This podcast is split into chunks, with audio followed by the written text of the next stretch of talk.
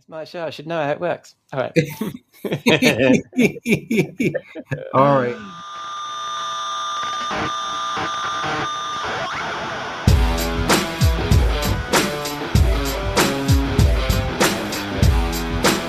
Hello and welcome to episode one hundred of Rockstar C M O F M. The M is for marketing and the F is for, well, you deciders. You're probably wondering, does the world need another effing marketing podcast? I'm your host, Ian Truscott, and this weekly podcast serves as my excuse to chat with marketing friends, old and new, that I've met through my career from techie to C M O, and hopefully share with you some marketing street knowledge that my guests and I have picked up along the way. Come say hello. We are Rockstar C M O on Twitter and LinkedIn, and a proud member of the Marketing Podcast Network. This episode was recorded on Friday the fourth of February. I hope you've had a good week and you are well, safe and staying as sane as you feel you need to be. This week, to celebrate one hundred, I interview my regular collaborator, Jeff Clark. I learn about the importance of win-loss analysis from expert Ken Schwarz, and where better to celebrate one hundred episodes than in the Rockstar C M O virtual bar, where Robert Rose is waiting with a cocktail and a thought for the week. But first, we need to pay the bar tab. I'll be back in a moment. We'll be right back. For this word, we'll be right back. This word. You may know you're listening to this show along the Marketing Podcast Network, but did you know there are other great shows on M P N to help your business? Christy Heiler hosts a fantastic podcast called Own It. Christy, tell us more about the show. Own It is all about celebrating women and non-binary advertising agency owners. We talk about buying out of the Boys Club of Advertising because less than one percent of ad agencies are owned by women. And where can people subscribe? You can find the podcast at until you own it dot com. We're also on the Marketing Podcast Network at marketing podcast dot net. And of course, you can subscribe wherever you get your podcasts. You heard her. Go subscribe.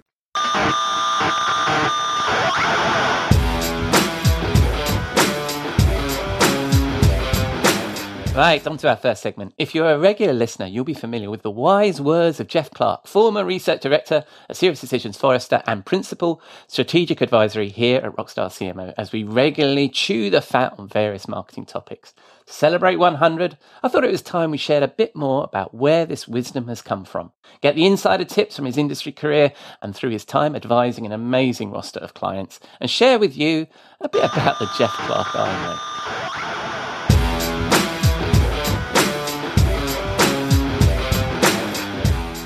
Hi, Jeff. Welcome back to Rockstar C M O F M. How are you, my friend? I am doing very well. Thank you for having me back. Of course, of course. We did promise that we were going to talk about some more stuff about marketing education. Yes. But I've uh, I changed my mind. And uh, because this is our one hundredth episode, I thought I'd do something different this week. Wow. Did yeah, we get well. up and do a Chinese fire drill around our studios to celebrate? Whoa!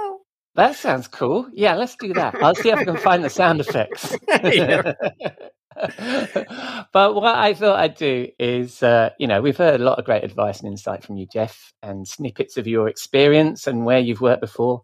But I thought maybe, as it's our one hundredth episode, we might share a little bit about you. Oh, I'm flattered. So I thought I'd interview you. So uh, I regularly mention that you are a former research director at Forrester SiriusDecisions. But shall we kick off with where your marketing career started? What inspired you to get going? Sure. You know, um, by the way, can I interview you on your career next week? Or what is it? can, I, can I turn the tables? Uh, absolutely, absolutely. There'll be a much okay. shorter conversation because you've, you've done way more better things than I have. But yeah, sure, let's, let's give that a go. And well, for longer too. Well, yeah, well, I mean, mine mine would be just as long in terms of years. It's just not as exciting. Let's make okay. that very clear. okay, okay. Um, so anyway, so yeah, so mm-hmm. so where the heck did I start? So, um, you know. I mean, this may seem like a non sequitur, but you know, coming out of college, I was very into the um, the beginning of the uh, renewable energy and solar wave that was happening, uh, you know, around the energy crisis. So that is way back in the late seventies, early eighties, and um, I snagged a job at the New Hampshire's Governor Governor's Energy Office. You know, mm-hmm. public sector. in uh, nineteen eighty. And, um, you know, I'd taken marketing, I'd taken communications. I was basically uh, an econ- economics uh, major in school, you know, so I had some of the tidbits, but I never really said, I'm, you know, I'm going to do a career in marketing. Mm-hmm. And after um, four years government, I, I ran a nonprofit, very small nonprofit for a very short period of time. Then I got a job for a really small seven person software company that was doing, they were doing energy analysis. They did it for like utilities and heat and air mm-hmm. conditioning. You know, so it was, it, it sort of fit into what I was doing prior, uh, but it was a software company, uh, uh, very marginal one at best.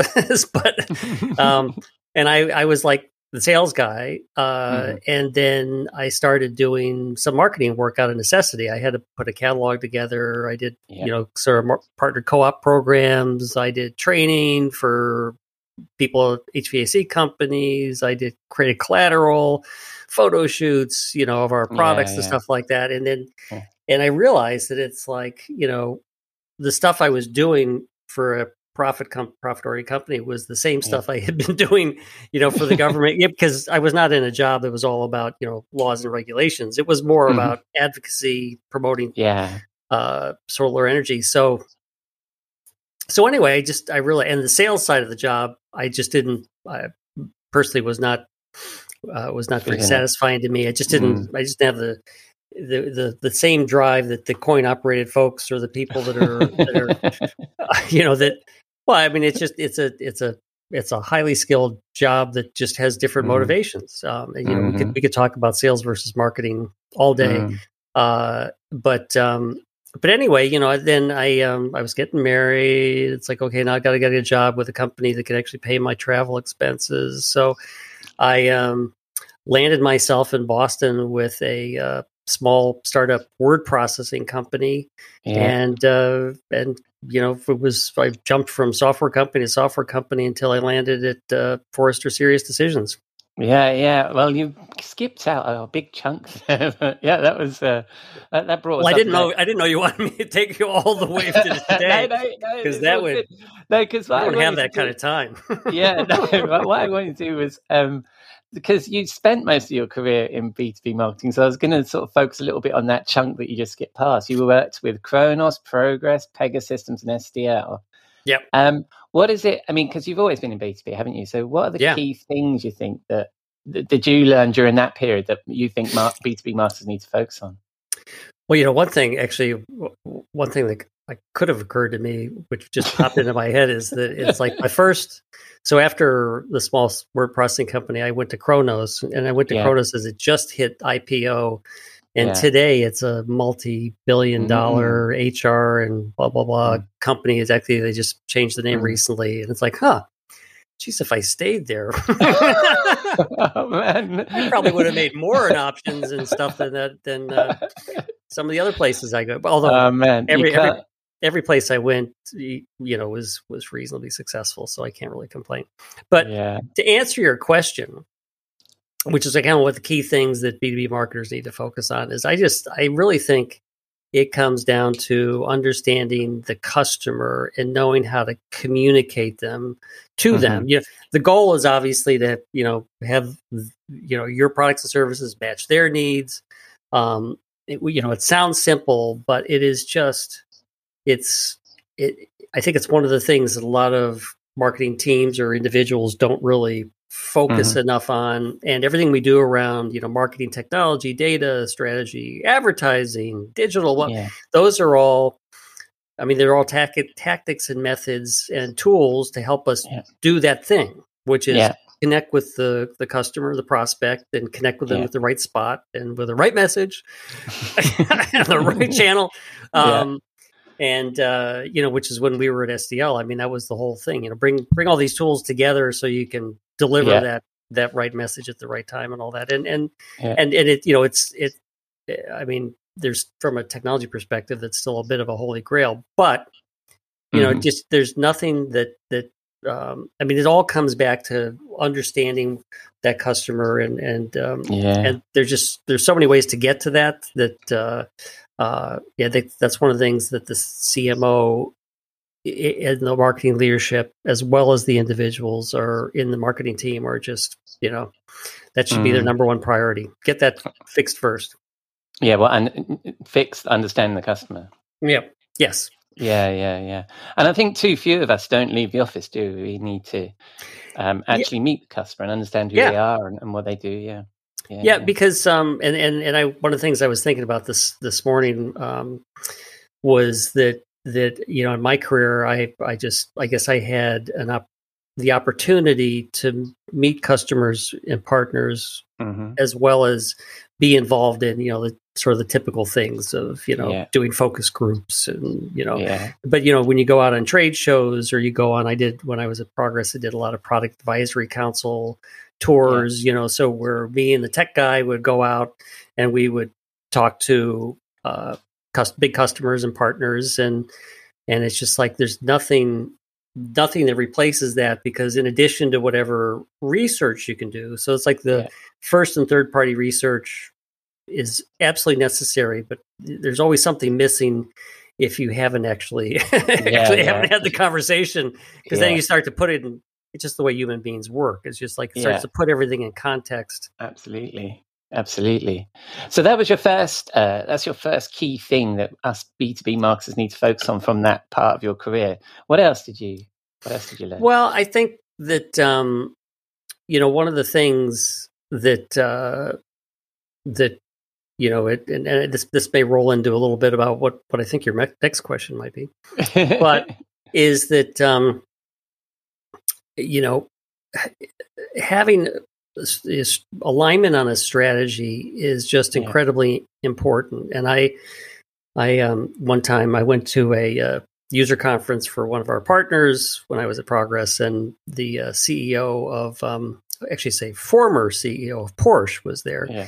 Yeah. And he was an American engineer who went over to um, to run the German car company, and and he just had this thing that just stuck in my head ever yeah. since, which is, you know, a good plan, well executed, is better. And I should emphasize, a good plan, well executed, is better than the perfect plan, poorly mm. executed. Yes, and and so I think both my experience being in, you know, working inside marketing teams as well as being an advisor to yeah. them is I just really see companies struggling with the getting everybody on the same page. I mean, whether it's yeah. the marketing teams on the same page with the rest of the other, you know, yeah, customer yeah. facing functions, yeah. or whether it's everyone in the marketing team is on the same page because, mm-hmm.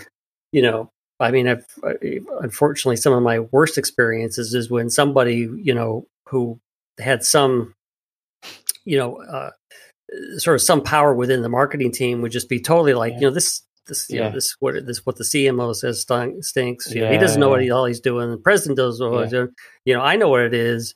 And, yeah. and, and we, we used to call those, I don't know if I quoted that in this show before, but, but the, uh, the president used to call those terrorists, because they were the ones that were like, you know, we're just trying to get together on the same strategy. Yeah. And somebody goes off and says, you're all wet, and goes off with their own opinion. And so mm-hmm. off, and this is where it's so important to go back to understanding the customer, yeah, because, yeah. you know, if, if everyone has sort of been infused with this understanding of who they are, what their needs are, how they talk, then, mm. then that kind of drives everything as opposed to uh, people's opinions. Mm, yeah. And um, I was also interested in, in, in asking you about your time at SiriusDecisions, because um, that must have been absolutely fascinating, because you're there as an advisor and you're there diagnosing um, various challenges that you see with, with these big B two B companies that you're working for. Um, can I like ask you to share a few of the little secrets of what you picked up there? You know, what, what, what sort of challenges or problems, I mean, without naming names, did you see that were, uh, you know, were the, were the common things you saw as you talked to all these different companies? Yeah, well, certainly a um, a common thing leads back to what I was was just talking about, is that you see, like like I did a lot of um, advisory on um, mm-hmm. on planning. Yeah, like kind of like the the sort of the annual. The, what are the mechanics of doing an annual marketing plan? And you yeah. know, what's it look like? How does what's the process go? Whether it's whether it's sort of the whole marketing plan, the campaign plan, or even, you know, I did a lot of work on technology, yeah. marketing technology. So what's the, what's the technology roadmap look like?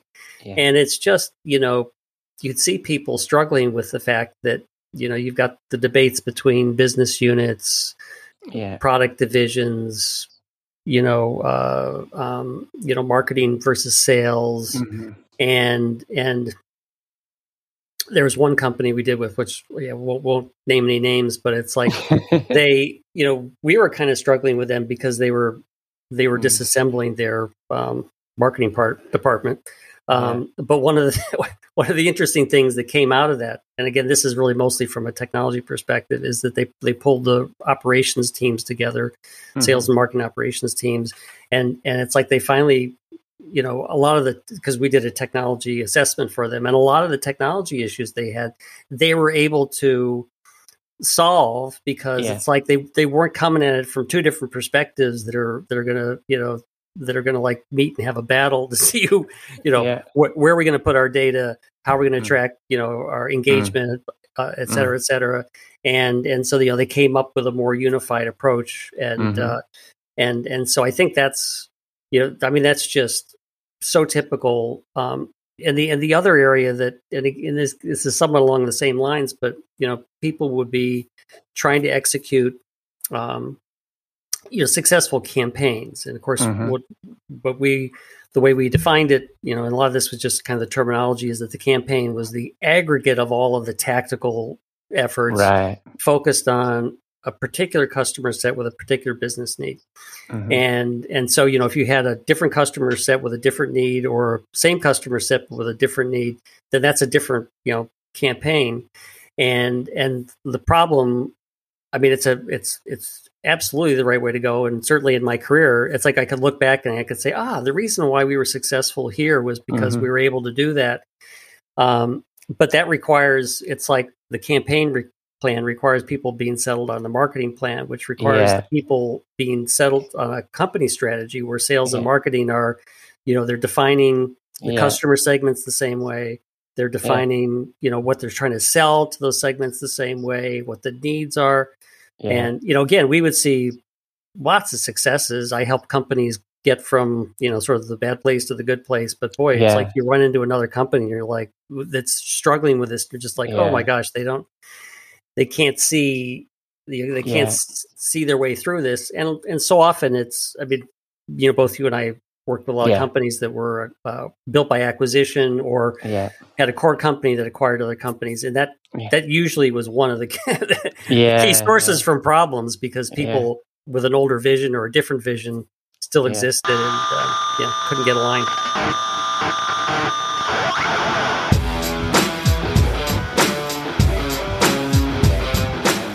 Right, I'm going to pause it there. I'm sorry. Uh, on that great point. I was enjoying that. We go, we were going very long. So after the recording, we agreed to split this over two episodes. So we'll pick that conversation up next week. And I promise there is some really good advice to come that I found really useful. And I encourage you to join us again next week for the rest of that conversation. Now, normally at this point, Jeff nominates a tune, which he did when we recorded the full interview. And I'll play that tune next week.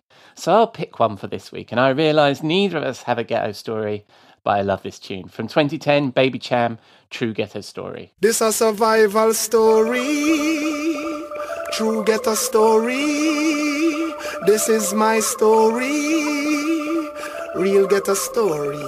Hey, I remember those days when hell was my home, when me and mama bed was a big piece of foam, and me never life bathe and my ear never comb. When mama gonna work, me go street go roam. I remember when Danny them take my snow cone and make him little bread of them, kick up Jerome. I remember when we visit them with pure big stone, and the boy Danny pop out something we're full chrome. I remember when we run, but I get him knee blown, and my best friend Richie get doing I'm down. I remember so the avenue turning a war zone, and Mikey mother fly mode cause she get alone. But Mikey... So there we go, a little snippet of True Ghetto Story by Baby Cham. By the way, you can find a link to the tunes we choose along with all of Jeff's links in the show notes, which you can find at rockstar c m o dot f m.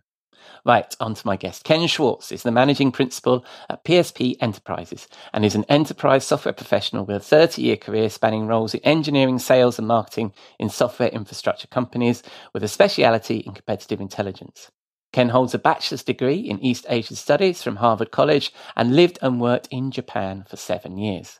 Probably the shortest bio that a guest has provided me with so far, but that does not reflect what a fascinating B two B career Ken has had, and I hope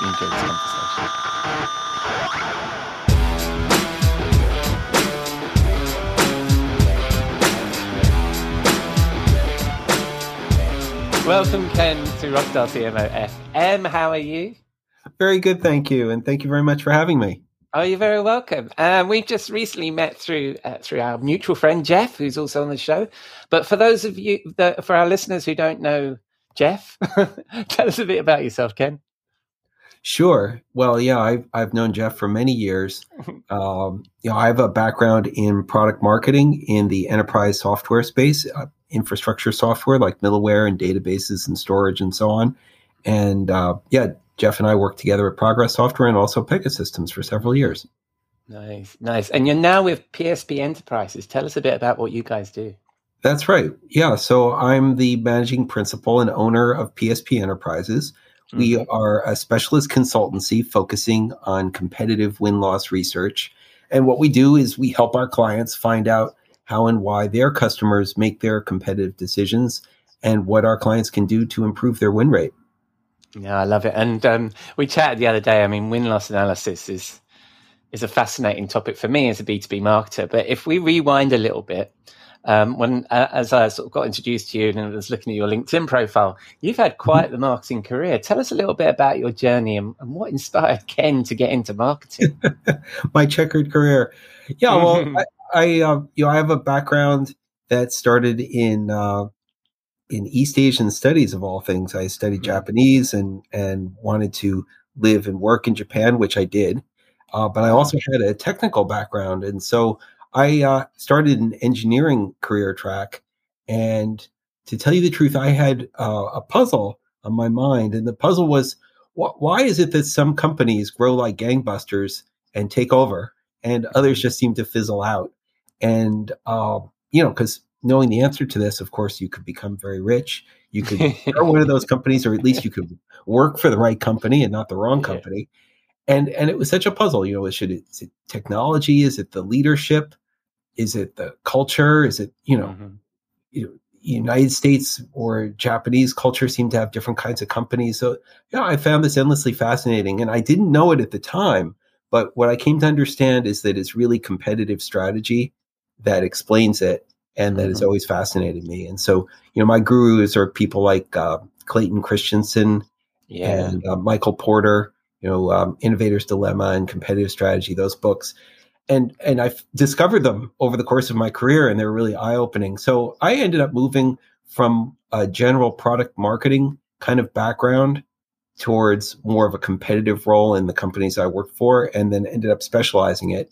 And uh, yeah, so that that's... my yeah, background. Yeah. And during the those years doing that work, I used P S P, my my company, as mm-hmm. a client. Uh, so P S P did competitive research for me while I was at those companies. Mm-hmm. And uh, yeah, so two years ago, the founder of P S P, Richard Case, approached me and asked if I wouldn't be his partner mm-hmm. um, with the interest to to buy his company because he was looking to retire in the, in the coming years. And that's exactly what I did. So I guess I'm like the uh, the guy who liked the razor so much he bought the company. I love that. I love that. Um, and a great marketing ploy as well, uh, uh, talking about advertising. And and also, I mean, uh, you've also, Clayton Christensen, I mean, we've been talking about inspiration, uh, what inspired people to get into marketing and books and stuff. And yeah. Clayton Christensen, I mean, I know that Robert Rose, who's also on the show, big fan of his work too. Yeah. Um, I think recently passed away, didn't he, last he year? He did. He did. Yeah. That's so sad. Yeah, and, and yeah, he had uh, quite a uh, health debacle over many years, um, but right. an amazing person. And if, you know, to your listeners, if they haven't read his books, uh, mm. Innovator's Dilemma and Solution, they really must. It's just fantastic. Yeah, yeah, and, and, and he, I, I recommend that too. It's any, anything written by him. Um, But let's get back to win-loss analysis. Why is win-loss analysis so important? I mean, predominantly, I guess we're mm-hmm. talking about B two B here, aren't we? Yeah, yeah, yeah. So that, you know, you can do win-loss analysis in other areas, but we focused mm-hmm. on B two B and and really deals which are big enough that they're handled by direct sales force. So yeah. they're they're pretty involved. And um, you know, knowing why you're winning and losing, I think on the face of it, people want to know. Uh, but yeah. there's really two big reasons I think that clients value it. And uh, I guess it's the head and the heart. So uh, one reason that appeals to the head, to the finance types, is the win rate. You know, if you win more deals, your win rate goes up and your potential for more incremental bookings goes up. And every company wants to have that. You know, yeah. lost deals are very expensive, and these competitive deals that can go on for months or even years, to lose them at the end is heartbreaking. But, you know, somebody's going to lose them. And if you have a couple companies competing, more are going to lose than win. So that's a big one. And then, uh, you know, if it's important to the heart, it's uh, to the head, it's also important to the heart because, uh, you know, companies are just not driven by the numbers. It's there's a culture to a company that is, uh, you know, that benefits if everybody's rowing together. You know what I mean? If if you're rowing yeah. on a river and you have a bunch of guys rowing crew and and they're really synced up, the the boat just cooks. But um, if you don't, it, it it's very choppy. And mm. we've all worked for companies that were more or less uh, well well coordinated and organized.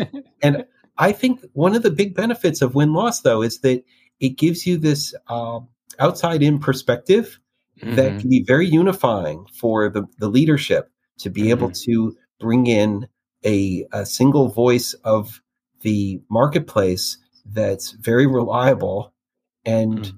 isn't subject to all of the the, the usual internal uh, you know, politics and, and bickering that can go on, without having that kind of clear lodestar for to guide the company. So it, it's very, very powerful for for putting together a, a culture that's driven by the competitive market and uh, gets everybody working together.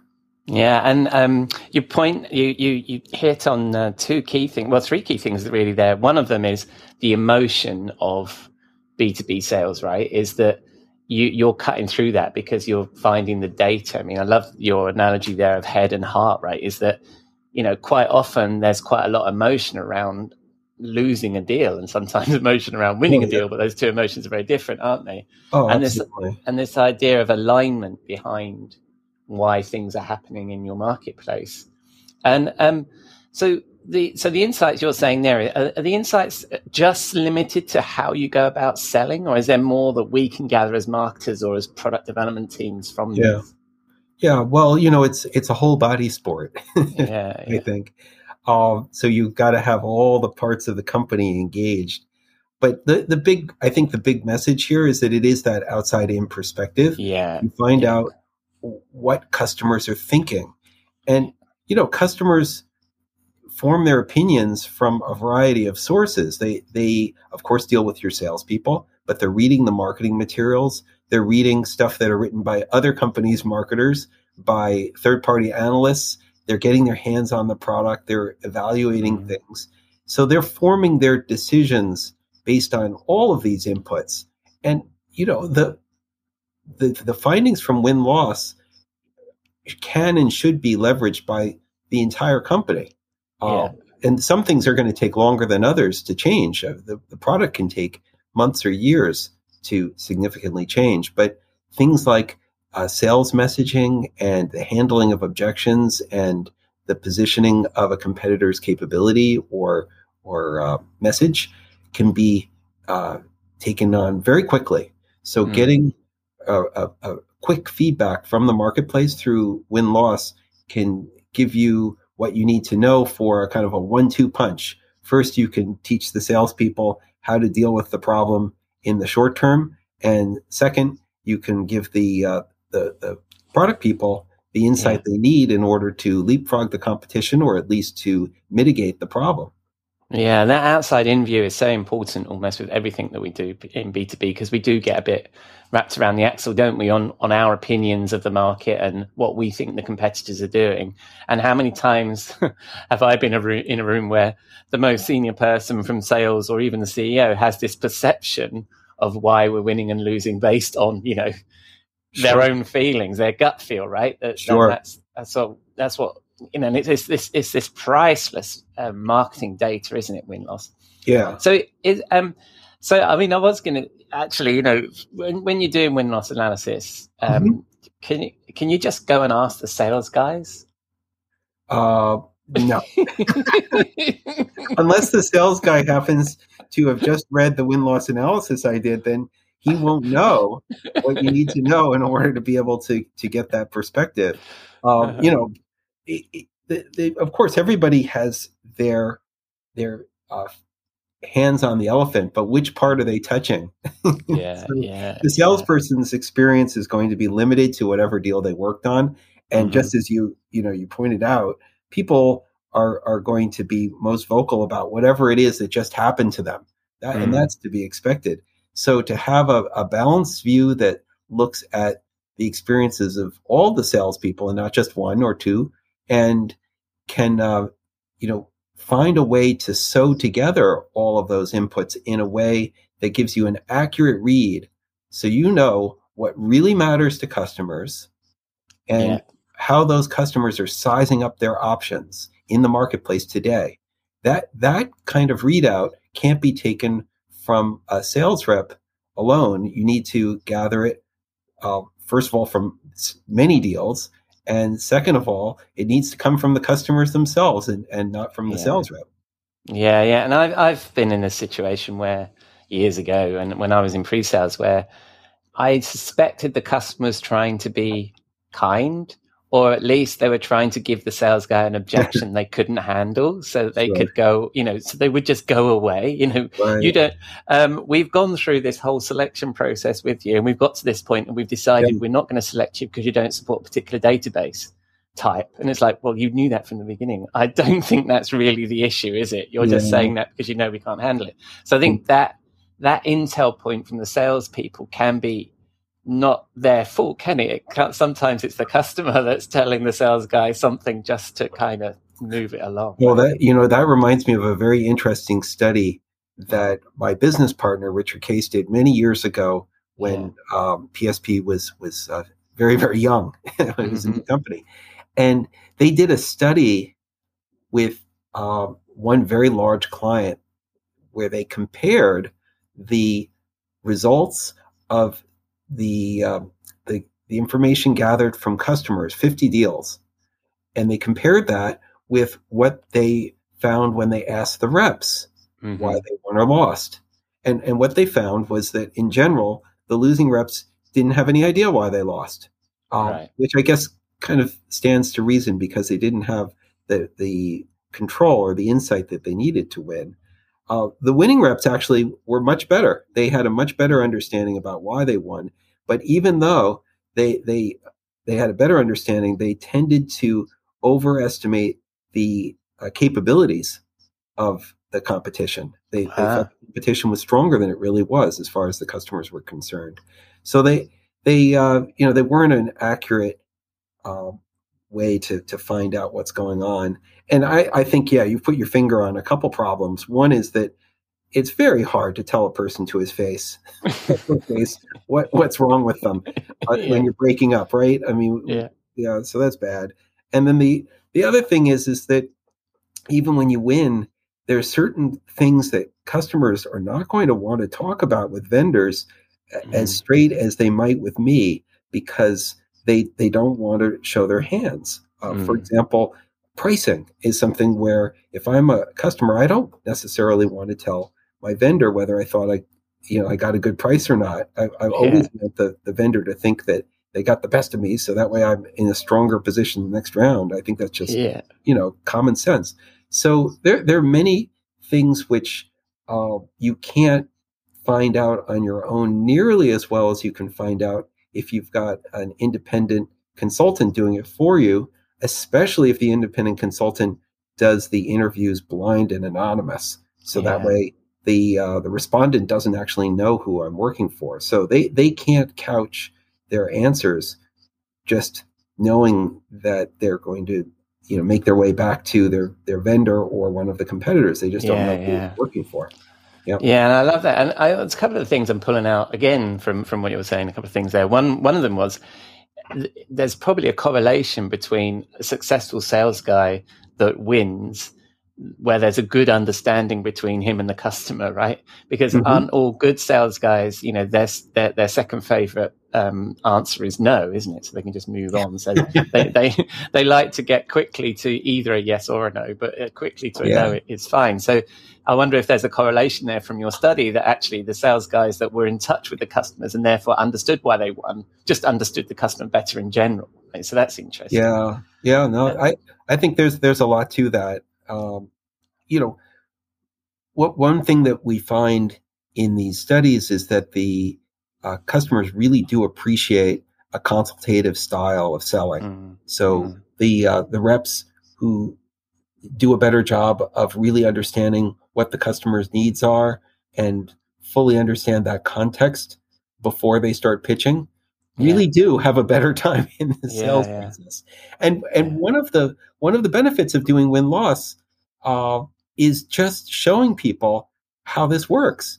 Uh, yeah. When when we give the the clients these verbatim transcripts that show the conversation between me and the, the, the customer, and the customer talking about this and comparing their good sales experience with their not so good sales experience, mm-hmm. it's, it's pretty black and white. And if you ever needed some customer quotes to prove to the salespeople what really works, uh, yeah. win-loss is, is fantastic. So uh, yeah.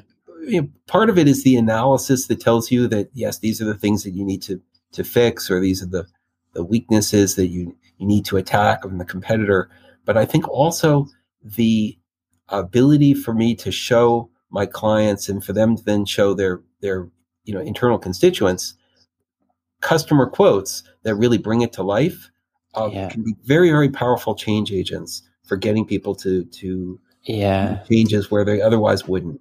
Yeah, and when when you were talking just now about um, the importance of it being done by a third party, in my experience. Mm-hmm.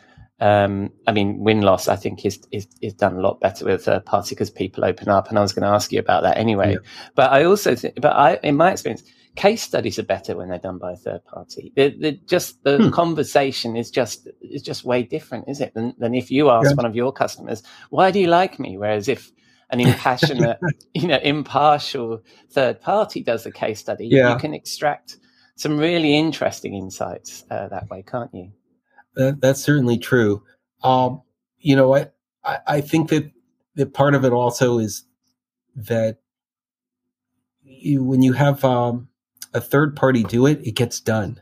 Mm. Case studies and win-loss and things like that, are, are they're all a little bit like writing thank you notes. I mean, you know you should do it, but people don't. That is, that off. is so But if true. something comes up and it seems more urgent, more important, Yeah, um, yeah. So I, I'm a believer in outsourcing things that are, are important, but can easily get knocked off by yeah, some, yeah. some emergency uh, I, from above. That's that. I mean, we've kind of drifted a little bit off topic. Yeah. We're talking about case studies, but I find that is so true about case studies because yeah. and in somebody who's dedicated to getting the case study is going to work hard to do that because yeah. it's hard to do. You know, it's hard it to drive is. the the customers. Um, the customer's process as well as your process, and none of us have got the time for that. So I, so I completely, completely yeah. agree with that. Yeah. So, so what's your approach? So you, you, so you, we're, I think we're both in agreement here that mm-hmm. it's, this sort of thing is best done by a third party.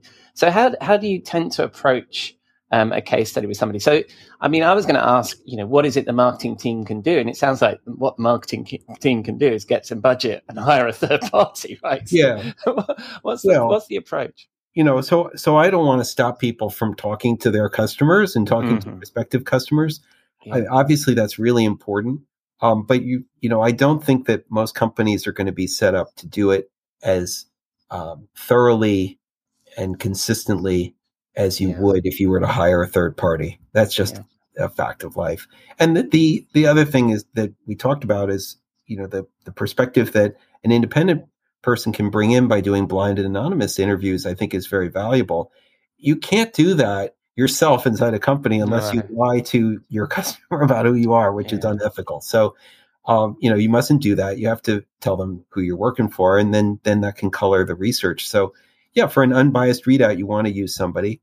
Um, and, and so I, I think those are the, you know, the, the the key things. But if you if you want to uh, you know, gather information from your sales team about what's working and not working, you should definitely do that. Just don't mm-hmm. ask the salespeople why they won or lost, because what you're effectively doing is asking them to be mind readers. Yeah, yeah, they don't yeah. know. So don't ask them questions they can't answer. Ask, and, and this is very common in C R M systems. What's the primary reason you lost? What's the secondary reason you lost? Yeah. What does that mean? What is primary? I, I mean, I don't even know. Yeah. So yeah. the same thing's true with primary competitor and secondary competitor. These questions are nonsense. There are much, much better questions that you can and should mm-hmm. ask your salespeople around how things are going throughout the, the sales cycle. So that way you can find the hot spots and you can solve those problems in the field and take away the issues that are blocking them. I, that, those are the kinds of things I think you should yeah. be focused on with your sales team, and, and talking to customers and exploring issues with them in an open-ended way, I think is, is incredibly important. But doing it systematically, finding out why you won and lost, is probably something yeah. best done by an independent agency. Yeah, and just for the record, I wasn't meaning to ding the sales guys that their information is no good. Often they are incredible domain experts. Oh my God, yeah. Plus, yeah, as a marketer, they're going to tell you what's the most frequently asked questions they get. You know, how can you support them from a content perspective? What what questions do we need to answer in our on our website and our content so yeah. they don't get asked the questions, so that we can be more upstream? So absolutely, I mean, sales guys are great. Oh so. yeah, yeah, yeah. Those are those are great questions to ask. Just don't ask the question, why did you lose? That's advice. Yeah, it's really a pointless question, but it's it's so commonly asked. And mm-hmm. and unfortunately what happens is the, the salespeople not not keen to to look, you know, look bad. Yeah. They'll just make yeah, something absolutely. up. Or they'll absolutely. choose the first thing in the list. If it's a pull down menu, it's the first one. So you can tell if you do a little analysis, if if it's amazing yeah. uh, how frequently uh salespeople choose the first item in the list, and you know that's right. Well, that's fabulous. Thank you very much, Ken. That's a nice summary of win-loss analysis and why it's yeah. important. And uh, I don't think we were too hard on the sales guys. So I think that's good. So yeah. finally, to my final question, we have a regular feature on Rockstar C M O called the Rockstar C M O Swim Pool, in tribute to all the rock stars that threw things in hotel swim pools back in the day. But it's our portal to marketing health, the overhyped trends, B S and snake oil from this practice we love. What would you like to see chucked into our pool? Oh, wow. Well, I, I'd say competitive intelligence automation is my wow. my big beef. Yeah. So I'm I'm uh, you know, I'm all for competitive intelligence automation for uh, competitive analysts who can use these tools to good benefit. You know, to scour the internet and find all these yeah. these uh, you know, these signals that things mm-hmm. are going on, so that way they can try to put together a bigger picture. But these things that end up feeding into portals that are intended for salespeople or for executives, for, yeah. for automated readout of what's going on in the competitive marketplace, I, I think are, are very ill-advised. I, in my view, salespeople want to know one thing, which is, how do I beat the competition? And yeah. executives want to know, what's a good investment decision? Yeah. And data, which supports these things, should be disclosed judiciously in support mm-hmm. of whatever perspective you want to bring. Mm-hmm. But you don't want to pump data, no matter how it's been filtered, nah, to that's... these audiences. And that's what I, I feel that these tools are doing. And it's just going to generate a, a new round of disappointment, I feel, uh, as that's people so... try these things out. Yeah, that's so true, because... Um... you know, d- data is there to help us make decisions, and that, and those recommendations need to be cu- curated, don't they? If you just exposing That's executives word. to raw data, you can just interpret whatever you like, can't yeah. you? Yeah, curation is a great word. It, it takes yeah. real human judgment and, and intelligence mm. and experience to to sort through these things. Yeah. And I'm I'm always concerned about a, a process that bypasses that. Yeah, I love it, and and it's it's a common theme actually in the, in the pool, in that uh, cool. you know, we, we marketers are outsourcing our brains to the to the machines, so it's very consistent to what I hear. A lot okay. of. Well, that was that was fantastic. Thank you very much, Ken. I love that My topic pleasure. of win loss analysis, and I look back at my career and realize I haven't done enough of it. I've I've seen it. I've I've done I've done it. I've done it often, and mm-hmm. it's it's such an insight. And like you say, it's something just it's something that just. you just don't get time for, and you drift away and it doesn't happen. And you think, we really ought to do that. And I, I think people should, and they should ought to talk to you about it. So when they do, Ken, and they spin the dial on the interwebs, where are they going to find you? Oh, okay. Yeah. P S P Enterprises. P S P mm-hmm. stands for Peer Survey Professionals. So wow. P S P Enterprises. Mm-hmm. You can uh, search for us on the web and uh, give us a buzz. We'd love to to uh, speak with you and see how we can help. Excellent. And I'll include a link to P S P Enterprises and to yourself on LinkedIn, Ken, in Thank the you. show notes. And I look forward to speaking to you again soon. Have a great day. Thanks so much. Take See care. You. Bye-bye.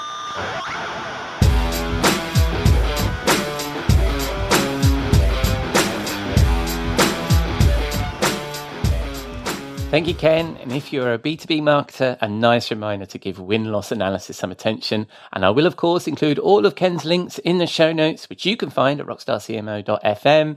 And if you'd like some help, please get in touch. Right, time to celebrate one hundred episodes. And where better than the Rockstar C M O virtual bar? And join my friend and content marketing guru and chief troublemaker at the Content Advisory, Robert Rose, to be transported away with a cocktail and a marketing thought.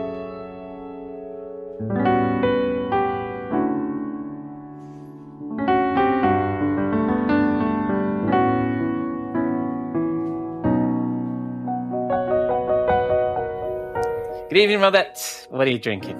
Oh, hello, my friend, and and happy one hundredth uh, show here. I mean, holy Thank moly, the bar much. is just hopping here. I mean, there's so much going on.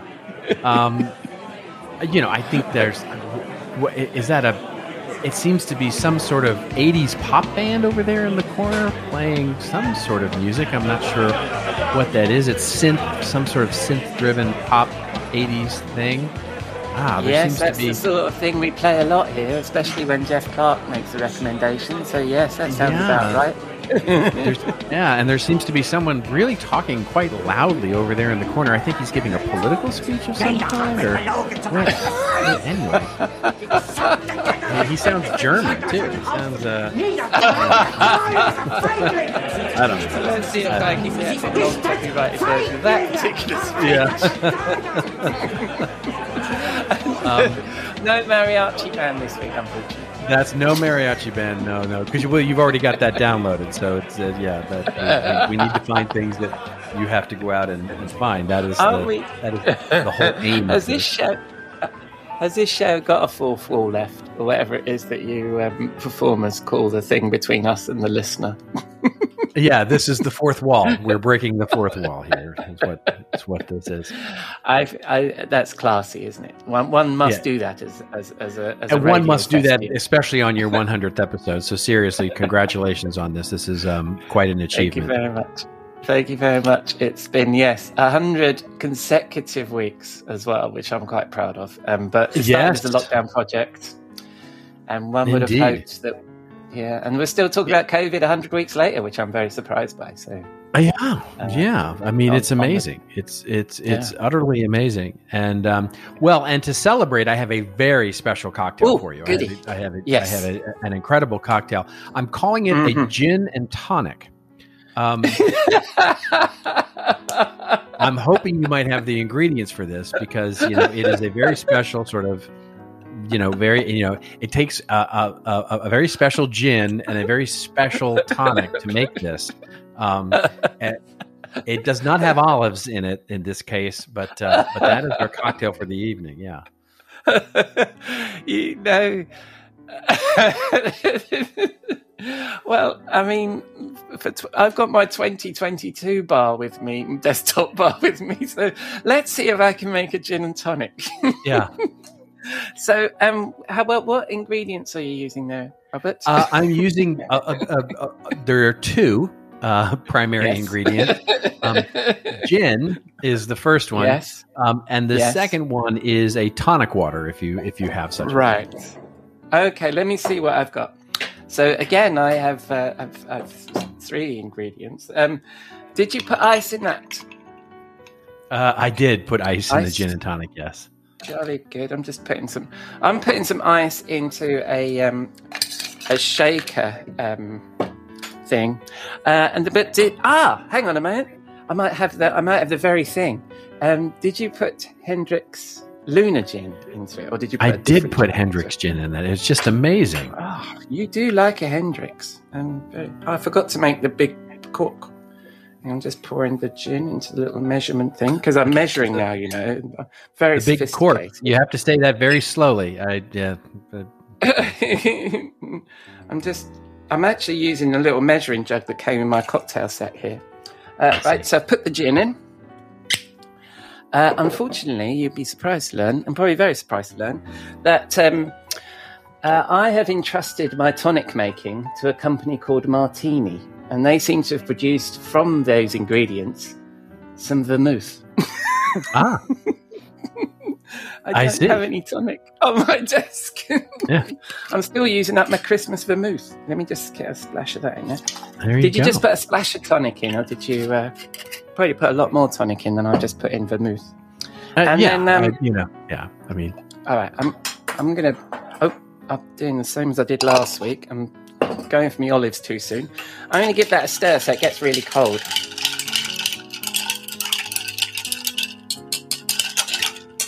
Right, and then I'm going to strain that. I don't know how this comes across. I'm just straining that into my cocktail glass. Okay. And I'm going to add an olive. You didn't put an olive in yours, did you? You made a very good not. point that no, you don't. I did not. One doesn't, I don't think. Do you ever put cucumber in your gin and tonic? I quite like a gin, I, I quite like a cucumber in my gin and tonic. A cucumber is lovely in a gin and tonic, yes, mm. especially in the yes. spring, I find. Yeah, especially for Hendrick's, actually. Mm. Um, I've just realised my um, my anchovy, my my olive is stuffed with anchovy. I don't know if that makes it a particularly mucky gin and tonic. Let me try this. Oh, Robert! There you go. I'm really, I'm really getting the gin. That's delicious. uh, and what what are you calling that? I'm calling that a gin and tonic. Wow, that's delicious. I could drink one of these every week. I suspect you could. I'll have to get back to gin and tonics. Yeah. Yes, this is I mean, one hundred delicious. Episodes in, it would it would seem that it would be appropriate. Yes, well, I did about eighty-seven Having having gin and tonics, I've done four having martinis. Yes, and, and yes, I should have stuck with the uh, original joke. What? Um, so we're going to have these lovely gin and tonics, uh, and on my hundredth episode, where shall we be celebrating? Well, I thought it would be fun to talk on your hundredth episode about uh, something we never talk about, which is, of course, content. Um, mm. And so, I love me some content. Yeah. Um, but, you know, more specifically, like what content are we going to create? And there was uh, something that's been a little bit in the news of late, mm-hmm. um, with, uh, you know, with Spotify and, and, uh, and Joe Rogan and, and, um, and Neil Young and the controversy over that. And, and, and certainly what we're starting to see in terms of, you know, the true extremism of, of content out there. I was watching a, uh, a social media group. And they were having a discussion. It was a marketing social media group. And mm-hmm. in the discussion group, there was this discussion about content. And one of the posters in the social media group posted up this idea and said, what content should I be creating that could be popular? And uh, the inevitable came in, right? The response is like, you know, go look at your audience. What questions can you answer yeah. for them? Understand their pain yeah. points and start writing about that. You know, getting off of writer's block, you know, all the usual sort of advice. And yeah. the poster then sort of updated the post and said, no, thanks. That's nice and everything. But I didn't mean like any content. What I mean is I want to be controversial. I want to be provocative. I want to get a level and have my stuff go viral. So what should I talk about? And the theory that this poster then sort of said was, the idea is I want to go viral with something and create something really provocative and controversial so that people will look at who the heck I am and find mm. the other stuff that I've written about, and the right people will find me for, for marketing. So it's sort of like this idea of, you know, lighting off a flare gun, I guess, and sort of finding, mm. you know, that there are, that there's something good underneath the flare. And mm. predictably, the tone of the conversation got into a fiery debate about the mm. very flawed notion of that idea, um, that, if not the ethics of that idea. But it got me thinking. Um, and what I started to think about is, is there ever a case where we would purposely put out a piece of content with the explicit goal of failing? Like, you know, we try to fail. Wow. And my answer that I came to was, yes, there is actually. Um, and, you know, we all know, like, failing can be productive, right? You know, it, obviously, you know, people talk about, yeah. all, there's whole entire books written on the idea of, you know, we learn more from our failure than we do our successes, et cetera, et cetera. Of and of course that's true.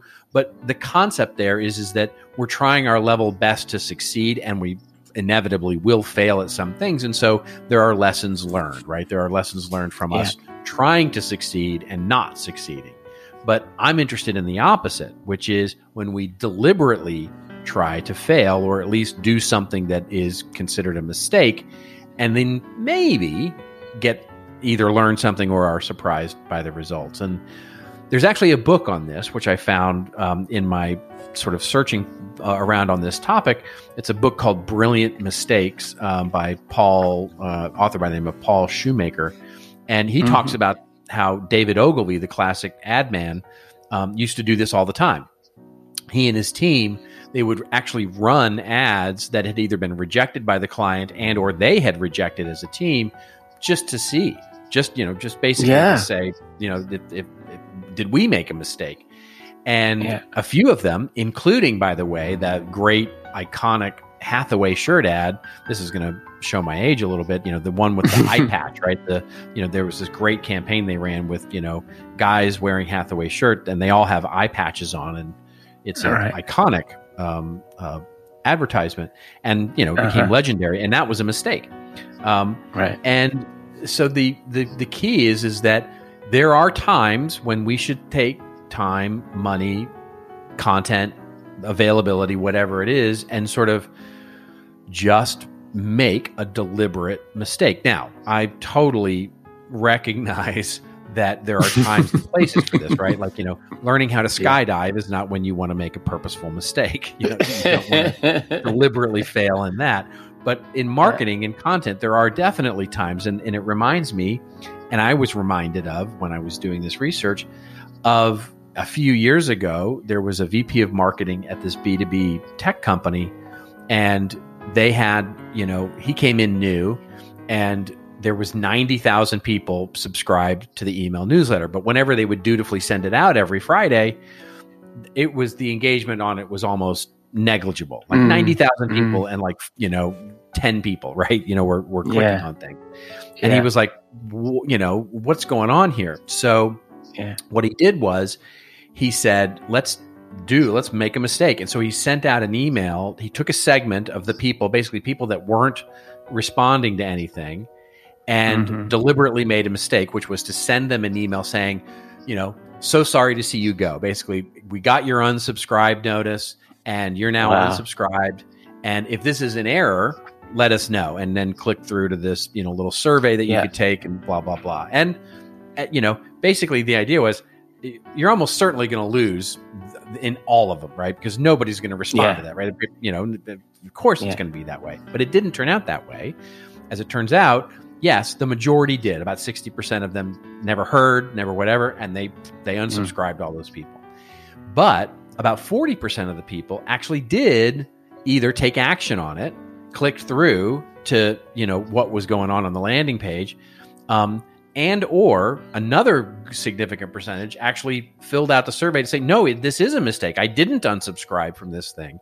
Wow. And, and about ten percent of them actually answered the poll saying, hey, if you would just send me something different, I would, you know, I would actually respond. So wow. now it's not always going to work out that way. And it's certainly, yeah. you know, if, you know, I mean, certainly a mistake is a mistake is a mistake. And sometimes, and most of the time, probably you're just going to confirm the fact that you make a mistake. But Del- yeah. taking the time to actually deliberately do something, even if it is only just to sort of, you know, occasionally test our assumptions about something or a rule about something. Mm-hmm. You know, there's that classic, never blog on the weekend, right? Never publish a blog mm. on the weekend. You know, oh, why podcast. not? Let's make a mistake. let's let's do it, right? Yeah, and see what yeah. happens.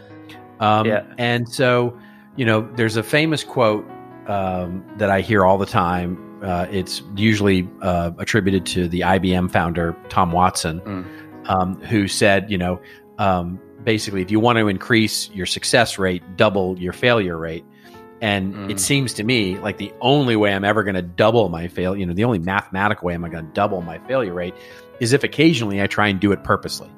Uh, and yeah. so uh, that's, you know, that's what's on my mind. And I think it's just a really interesting idea. Yeah. Well, I think, I mean, that's a, I mean, that's a great topic because, I mean, what I was thinking while you were t- talking about that is define mistake. What, in some cases, the mistake could just be going against your normal doctrine, and therefore could be considered a, a mistake. You're zigging against your own zag, or zagging against your own zig, or whatever. Exactly. It is, and trying yeah. and trying something new. So, and then there's the case that I actually saw somebody present about this, about email deliverability, and that if you make a, a typo in the subject line, then people will open the, the email. But of course, at that point, you've you've made it clear that you're an idiot, right? So, so right. people are opening, but you know they now know you can't spell. So there's there's a win and loss around that kind of thing. But I I, I think it's a really interesting uh, idea. And then how does it go? How does it go back to that person that clearly wanted to do a top ten list of Hitler's greatest mistakes or something like that, or greatest achievements or whatever it was they were thinking? They wanted to write something controversial and. And, and, well, they and, wanted to, you know, they, I mean, what their, their goal was to write something, you know, like, you know, uh, yeah. something complete. And this is, tr- I think this is a helpful safety tip, right? So th- yeah. know, this comes back to the discussion about this is a flawed yeah. idea, right? They were going to write yeah. something like, you know, uh, you know, you know, COVID nineteen is, you know, whatever, right? Or they, you know, they were yeah. going to write something completely yeah. inflammatory to try yeah. and get virality. Yeah. Um, yeah. and, and hope that by getting notoriety and virality that somebody would dig a bit deeper into who yeah. is this person and then find them interesting. Yeah. Right. You know, and it's, Good you Lord. know, to a certain degree, you can see that strategy at play with, you know, with more controversial media figures. Right. You know, so when mm. you think about a Joe Rogan and, yeah. you know, somebody like him, You know, yeah. he's very famous, right? And he's very famous yeah. for having now he's famous and and and gets his listeners by yeah. being relatively controversial. And yeah. so that, you know, so people talk about him. And yeah. and it is, I believe that in brand, you know, in the world of brands, that's you it's fraught with with Yeah. risk. To oh, absolutely. Because, well, you know, when he comes out and says something like, you know, what he's what he's recently come out with and said is is something to the effect of, you know, he said something to the effect of uh, he was he was he was saying nobody should call them. I, I now I didn't hear the details of this, so I'm I'm mm-hmm. just, I can be yeah. paraphrasing yeah. incorrectly. So just big asterisk here, right? Mm-hmm. But the headline I saw in the article was. He said that black people shouldn't call themselves black because unless they come from the deepest, darkest parts of Africa, which is just oh, ridiculous at its face. But everybody goes, what? You know, and yeah. of course clicks through and reads through and, you know, wants to know more about what the heck yeah. he's saying, if only to yeah. hate listen to it. And so yeah. that's the kind of thing where yeah. brands are often encouraged to do something like that because it'll get news or, you know, all publicity yeah. is good publicity or something like that. And hopefully people yeah. will be able to sift through that and get to the meat, you know, get to the stuff that you really want them yeah. to listen to. But uh, I think, boy, that's a, these days, that well, is just, that's just a short fuse getting ready to blow up in your face.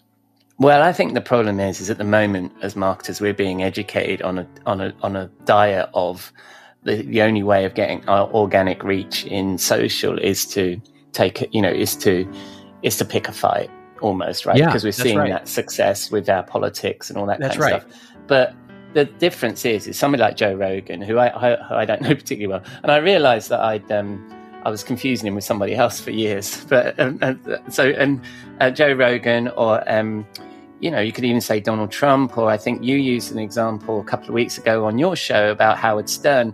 The difference with those people, and I think the person that perhaps was asking in the forum about how do I become viral and and um, and, and be controversial, is that's actually th- th- this is them being all, their authentic selves, but a little bit. And I hate to use the word authentic because we're pretty much killing it as marketers, right? But that's who they are, right? They're just amping it up to eleven to attract the attention of the audience. Whereas I think if you're a brand or a person building a personal brand and you're not that like that, then to suddenly do that, you're just going to look like a bit of a dick, aren't you? I right. Mean, nobody's going to come. Well, like, you may win yeah. the battle and lose the war, right? Yes, indeed. You know, and, you know, and they're, just, they're the, not going to know who you are. Is, is yeah. that, yeah. you know, what, you know, in the old days, um, you could do something like that and it would go forgotten, right? Yep. Because yep. media has a very short-term memory yep. um, when it yep. came to those kinds of activities. So you could do something yep. outrageous yep. and the news media might cover it, and your local news media might cover it, and the industry yeah. rag might cover it. And then it was out of the zeitgeist and there was no permanent yeah. record of it because there was no internet. Yeah. And so you could, you know, yeah. you could largely move on. So you could, yeah. it was much easier to do it back in those days. Now the internet never yeah. forgets. Yeah. Yeah. Absolutely. And then you find yourself cancelled or whatever it is. And, and yeah, I, I, and I mean, we, we, we know marketers uh, in the B two B industry that um, their whole thing is to pick a fight with the biggest vendor in their category. And, and that's the way they, they, they build their reputation and their company's reputation, but that's who they are. Right. I, I think that how am I going to, I, I just, I was just cringing when you were describing that. How do I write a controversial piece of content that's going to go viral? It's like, oh, for Christ's sakes, what are you trying to actually achieve from a business perspective long term? That's right. That's yeah, right. So. Yeah. You just got to, you've got to understand that before you do anything. Yeah. Yeah, absolutely. Well, that's a great thought. And um, when we do think of the controversial thing that we need to share, and oh, you need to share, and you're going to post it somewhere, Mister Rose. Where would you post that? I'll post it to my newly, hopefully fixed website. Um, at you know, uh, it's at content advisory dot net. We've been working hard. Our little bees have been in the hive working, and mm-hmm. so hopefully fixing some of the broken links there. It's fun. Isn't it? Isn't it amazing? You start tinkering with something, and it is really cobbler's kids' shoes, isn't it? You start tinkering with something, yeah, and then oh, totally. It's like it has a domino effect. totally. I always disappear down rabbit holes of what it is I should be fixing, and it really isn't the thing I should be fixing. yeah. And then uh, when people uh, want to hear the most controversial, viral views they can on the social media webs. And they so on the interwebs, and they, they spin the dial. Where are they going to find you, Mister Rose? Well, they'll find those opinions on joe rogan dot com. Um, but if they want sort of the banal, um, soft, middle of the road uh, opinions yeah. and advice on content marketing and content strategy, I'm yeah. on LinkedIn and Twitter typically. That's fantastic. I just realized I should really call this show soft rockstar dot com. Soft Rockstar C M O. Yes, Soft Rockstar. Nice, yeah. nice. Yacht soft rock. rock no, y- yacht rock content. Yeah. All right, mate. Well, uh, thank you very much for coming by on my hundredth episode. And uh, will I see you again in the bar next week? Of course, at one hundred and one. Let's start this. Let's start this adventure all over again. Excellent. Thank you very much, mate. I'll see you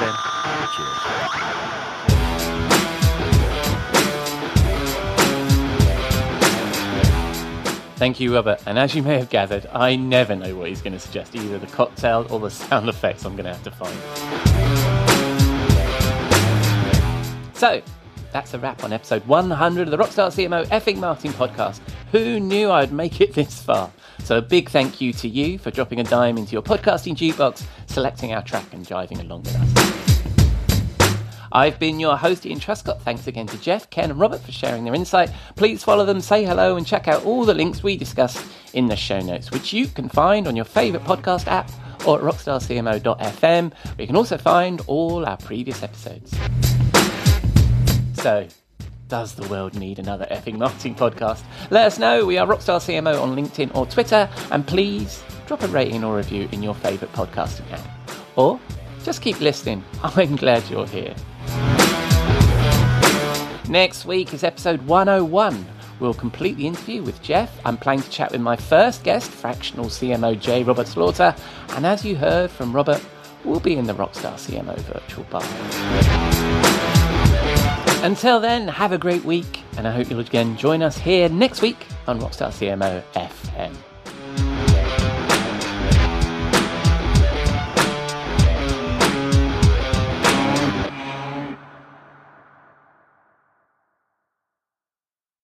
This podcast is heard along the Marketing Podcast Network. For more great marketing podcasts, visit marketing podcasts dot net.